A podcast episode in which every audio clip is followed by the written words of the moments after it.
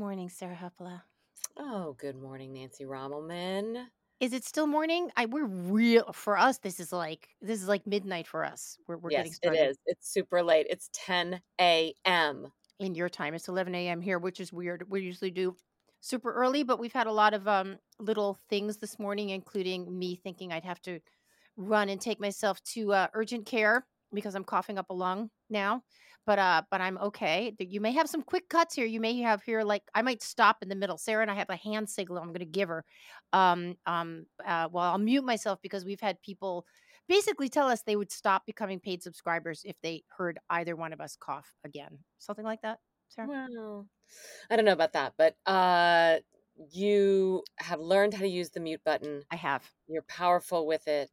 I have You powerful. shall earmuff the listening audience from your dreadful cough, which I've heard this morning, and it's quite bad. So, Yes, I'm gonna I'm gonna go see the I'm gonna go see the doc this afternoon. Um, Sarah, wow, I I I was up late last night doing something. Be, I, oh I, my no, gosh, not. I know. I'm so proud of you. Are you proud of me? I I'm was. so proud of you because you did you did it the American way. I did.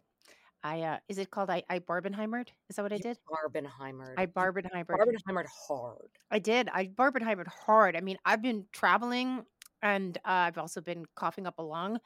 And uh, I was like, you know what? I'm doing it. I'm doing a double feature. I did a double feature last night at the Regal Essex over here in Delancey Street in beautiful downtown Manhattan, Lower East Side.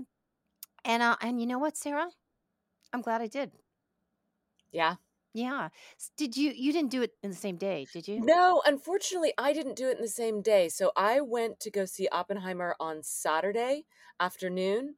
Um, and and while I was there, I was like, "Ooh, I want to go see Barbie afterward," but it was sold out. Like Saturday was such a big um movie day and and where i was i was at the the amc mall inside north park which is like just i mean and it was a zoo. It was you know it was it was moms and their daughters in in all sorts of pink. It was it was couples it was families it was at, e- grandma it was everybody. Um the line for popcorn was like 20 minutes long so i hadn't seen a movie theater like that i mean it was taking me back to like the 80s or something like that you know, I had the same experience. First of all, I, I I got in yesterday and I was like, all right, let me try and get some tickets. I was doing it on my phone. It's like the only seat available for Oppenheimer was in the second row, which is like you're really up yeah close to this giant screen. And the only one for Barbie was in the first row. So basically, I watched Barbie, the Barbie movie inside Barbie's nostril uh, Oh, yesterday, but also getting there. So the first of all, that it was sold out, which is crazy because I've gone to movies many times here and there's like six people in the audience.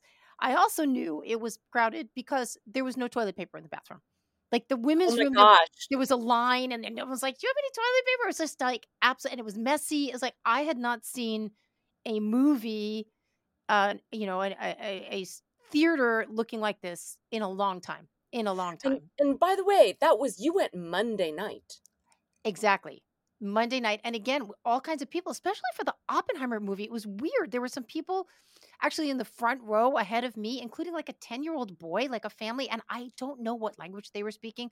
I couldn't figure it out. It's not a language I was familiar with. I was like, wow, this movie is really drawing a, a lot of people. But I, I was thinking about it. I was trying to be clever. And of course, I'm not going to be clever. But it's like, what is saving the movies? And of course, there's probably 14 million think pieces about this. But it's like, you know, Barbie and the man that invented the atomic bomb have basically are trying to save are trying to save movies as we knew them while basically everyone in the movie business is on strike. Yeah. It's it's bananas. It's a banana summer, but um they are both apparently doing really well and I read a someplace the other day that the opening was so good for Barbie that Greta Gerwig, the director, is now basically tapped to become the most financially successful female director ever. That Oh, that that sounds sense. but Yeah. it kind of does it really make sense in more than 100 years of cinema that in, in one opening weekend of Barbie, she's already at the Crazy. top? That doesn't make any sense. I mean, It's it's the biggest opening weekend of 2023. It made over Well, 160 right. million dollars. It it even made um like record amounts on Monday, which is also when I went to go see it. I went to go see I went to go see Barbie at like a it was like a 1:40 p.m. on a Monday showing. And it was And crowded. sold out. Wow. Um, so before we talk about these movies, I did want to get to something because I I don't want to leave it for the um for the paid portion. We had, I mean, truly an American icon die over the weekend, and that is Tony Bennett. Uh, Oh, he is 96 years old. Tony Bennett. Uh, every there is not one person listening to this who does not know who Tony Bennett is, who did not grow up. I'm sure hearing. there is. I'm Well- sure there's one well, person who doesn't know I Tony will. Bennett I it, that that person will let me know who they are, and then they will come to my house, and I'm going to make them a nice eggplant parmesan. Okay, Aw. We're going to be. He We're doesn't gonna. actually We're going to. eggplant parmesan. that She's just setting the I'm. the I'm. My the. Italian in me is going to be honoring Antonio Benedetto. There you go. Right, and I. I first of all, I I love his voice. I love his humor. I love his just who he was throughout the century you know you had a, a lot of people had like scandals and this and that and he just he just didn't really did do he didn't have those he was just a wonderful cheerful soulful singer of standards and he worked with a lot of different people and i have a connection to him which is that i'm good friends with his granddaughters kelsey and Remy. Bennett. Um, his he's they're Tony Bennett's son's daughters. I know them. I I used to. They're friends of my daughters. When my daughter got married, there were only twenty people there in the yard. They were there. I used to sublet Kelsey's apartment. They are beautiful filmmakers of their own. They made a beautiful documentary about Tava years ago, and and they loved and were very close with their grandfather because I've heard many stories about them. And oh, we were doing this with him, and da da da da da. And you know, I think most people know that he had Alzheimer's in later years and this was extremely well known and and they told me and i have heard it and it is true he had alzheimer's about almost everything and yet he could get up there and sing like Oh, he cool. still knew how to do this and was doing this until He had the recently but muscle memory. Yeah. absolutely but also this is amazing and i'm going to post it in the episode notes. So if you are not a paid subscriber already i'm going to i'm going to tell you you should become a paid subscriber so you can see what i'm going to post. I am going to post an image of a painting that tony bennett did because he also painted in his later years. Oh. and this painting kelsey put up the other day tava my daughter was so moved. And when i say moved i mean on a existential pierce the veil level. I had seen it and she sent it to me we've talked about it um tavi's going to get a try to get a print of it. You need to see this. What's it of? what this it's a it's of a of a um it's a it's a- it's got these beautiful pastel colors. And it's a man and he's sitting in bed but he's very small and out of his hands are sort of floating these these orbs and inside the orb is a bit of a figurine i'm not remembering what it is and it's going up toward this sort of rainbow but it's black and white of music notes this like swoosh and then above that is a swoosh of this like angel figure that's repeated repeated repeated repeated repeated repeated. It's it's mind blowing Hmm. it is truly you know you you can't fake art. You can't fake it. I'm sorry you can't this is why we've we've had this conversation before about like ai are we you know are we going to be replaced? Is art going to be replaced? Uh, look if you can wind up giving ai a soul and and then the sort of like where we are in humanity we're you know we're in this one world now but we come from another and we go to another and what those worlds are we don't know we make up stories about them. This painting is i've never it's as good as anything i've ever seen in t- towards a- in terms of being moving and and beautiful and um yeah that's just great so thank you thank you tony bennett really um so so many thanks You know, I also have a connection to Tony Bennett. let's hear it The only angry letter to the New York Times that's ever been written about me was written by no, one Tony Bennett. no this is not true This is true. I've told you this story too. you have you have not told me this. I swear I've told it to you before. I wrote an American Idol story in like 2000 and oh, I don't know, it was like 4. This is when that show was super popular. And it had a real throwaway line about how the song Someone to Watch Over Me had nothing to do with contemporary music. It, it was it was a glib line that was basically like this is like an old you know, it was actually a line that Simon Cowell had made. I included it in the piece and said I agreed with it. Um, but it was the kicker to the whole piece. Um, was that, you know, like all these oldies didn't really have much to do with what was on the radio at the time. To me, it wasn't a judgment so much as just a, a sort of analysis.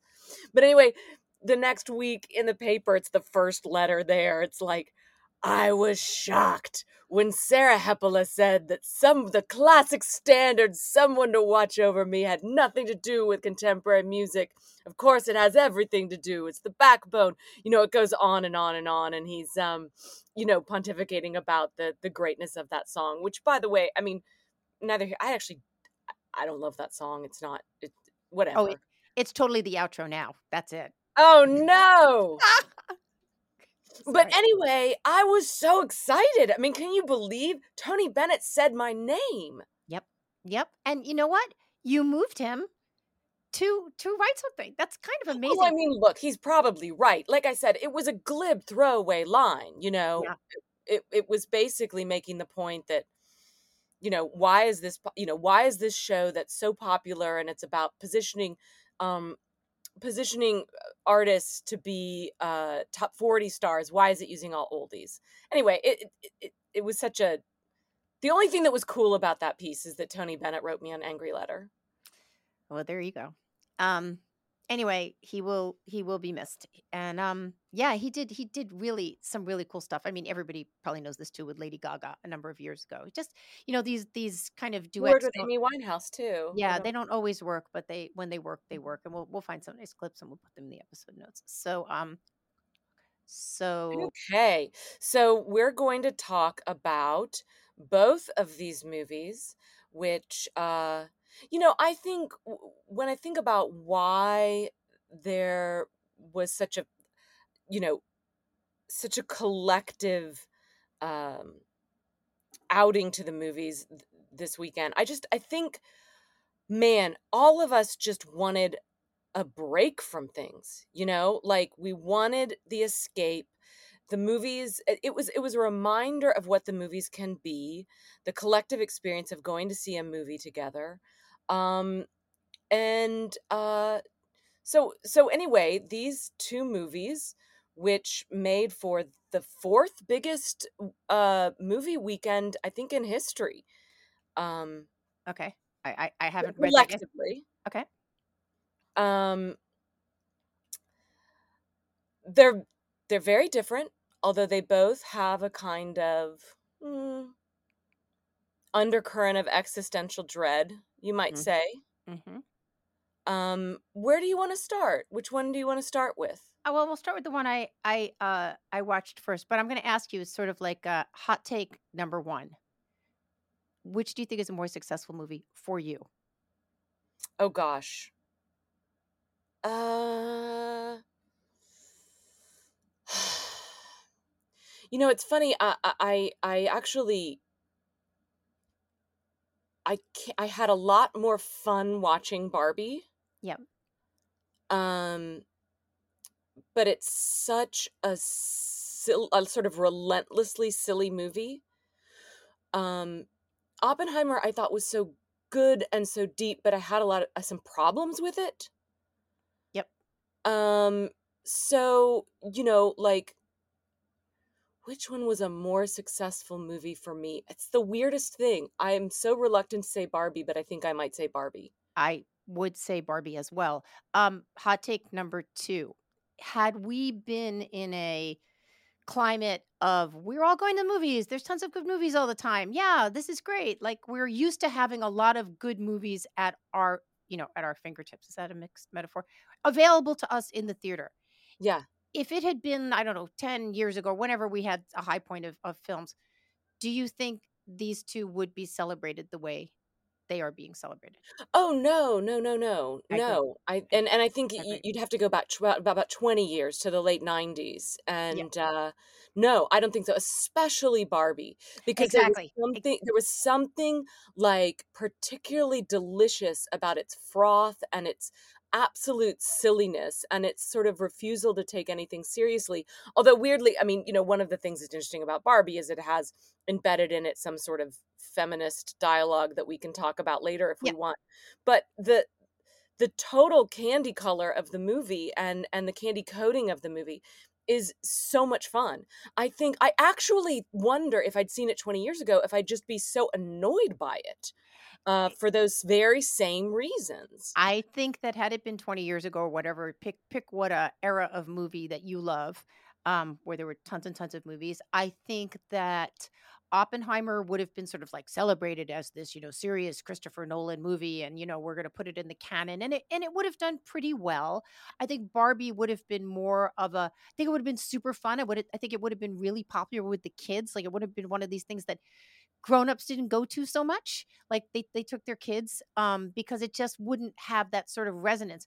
But interestingly that being said both of us you know if we put the gun to our heads it would be i would pick barbie only because i think it was more successful at what it was trying to do yeah. Now we'll, we'll get to yeah. Let's let let's talk about Oppenheimer a little. Um, so this is by Christopher Nolan. I I'm not I don't remember movies. Number one, I have to see them like twice before they sort of cement in my head. I don't know people's like cinematic you know roster in history, but I do know he made Dunkirk. I know he made the Bat uh, Batman movies, and he and made you, a, you know my favorite Christopher Nolan movie is one of his earliest, which is Memento.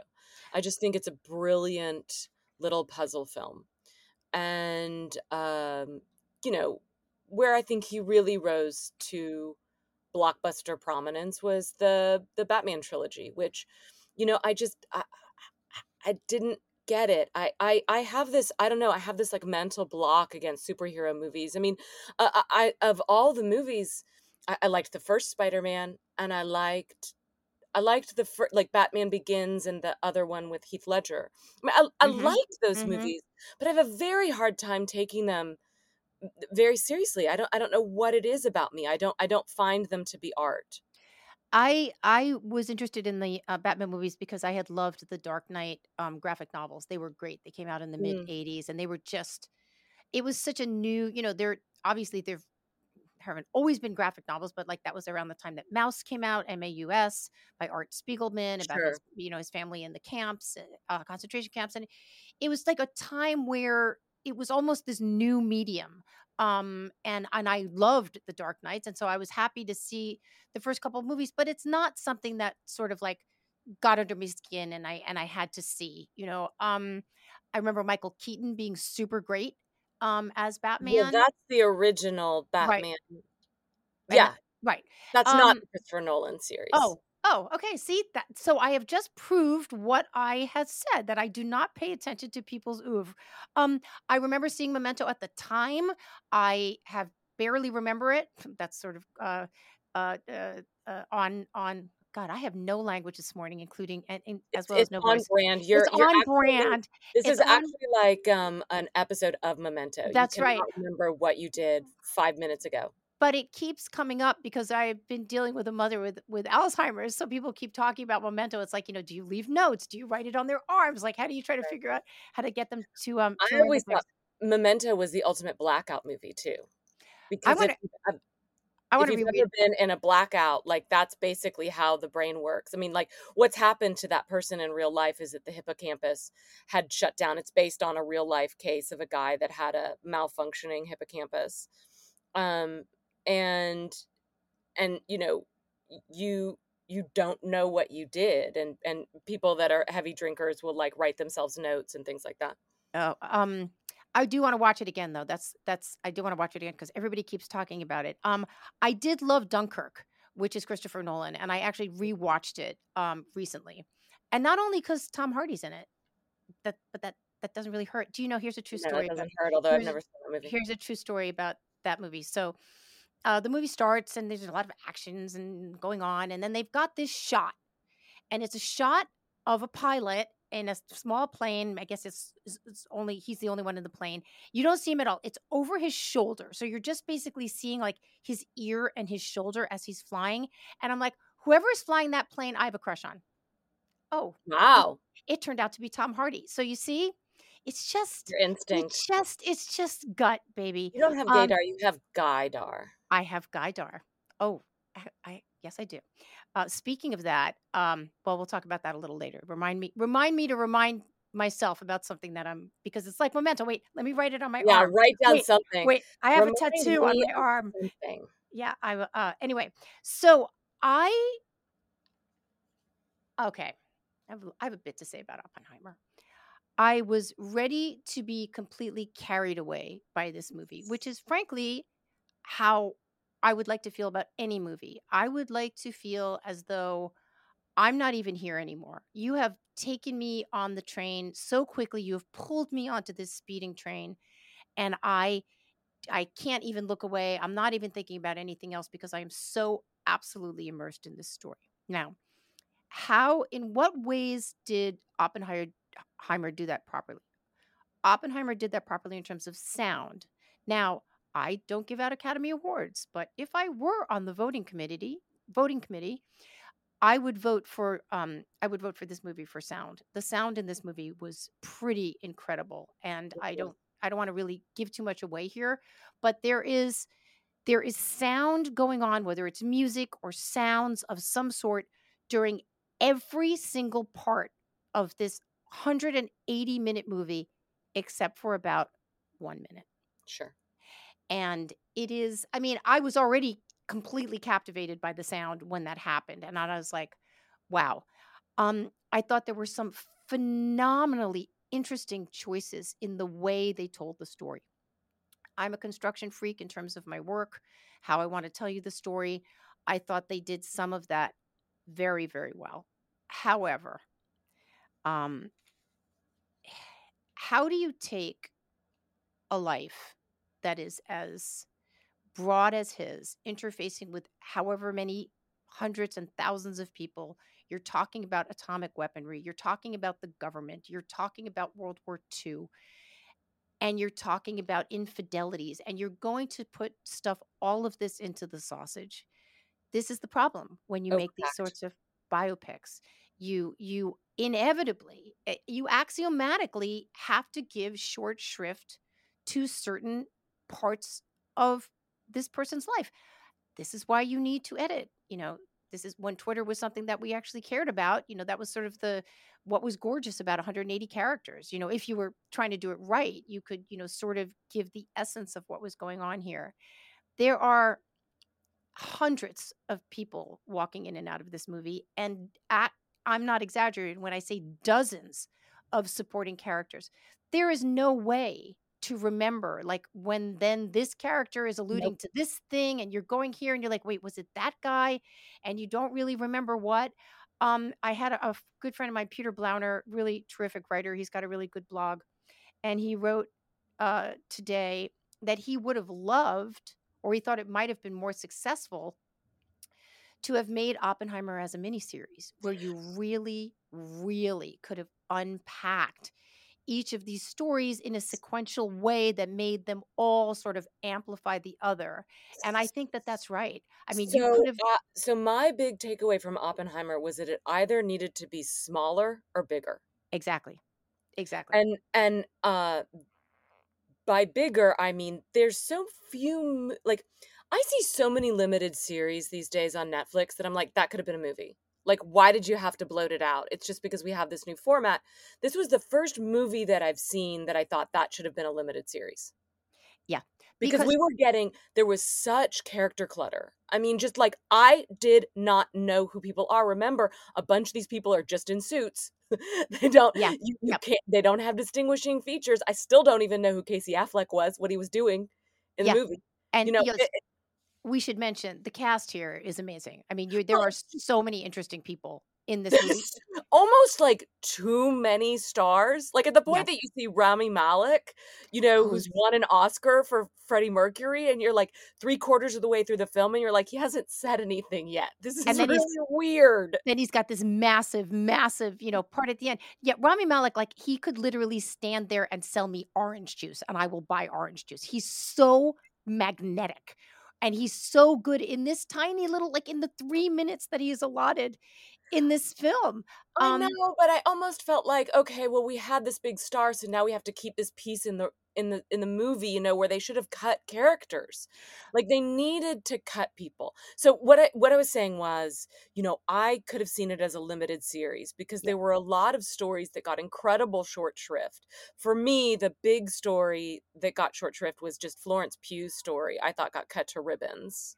It was, you know, what again, I'm gonna just, uh, go back to what my friend Peter Blauner said. He said, you know, "There is not enough real estate to explore the psyche her psyche in a film about the father of the atomic bomb." You know, she comes on uh, she comes on pretty early, and you assume that she's going to have some kind of part for a while, and we're not gonna give anything away to say what happens, but she is literally shoehorned in between so many other things that are happening that yes we're supposed to feel something here and they do their best in the very limited amount of time that they have to make us understand that we're supposed to care a great deal about this but we can't we can't because she is just it's like she it's like a 13 layer sandwich and she's layer Yeah, number 4 you That's know exactly right. You know, I was surprised. I did a lot of reading about Oppenheimer when I got home because, you know, I I, I was a little bit like, wait, what happened there?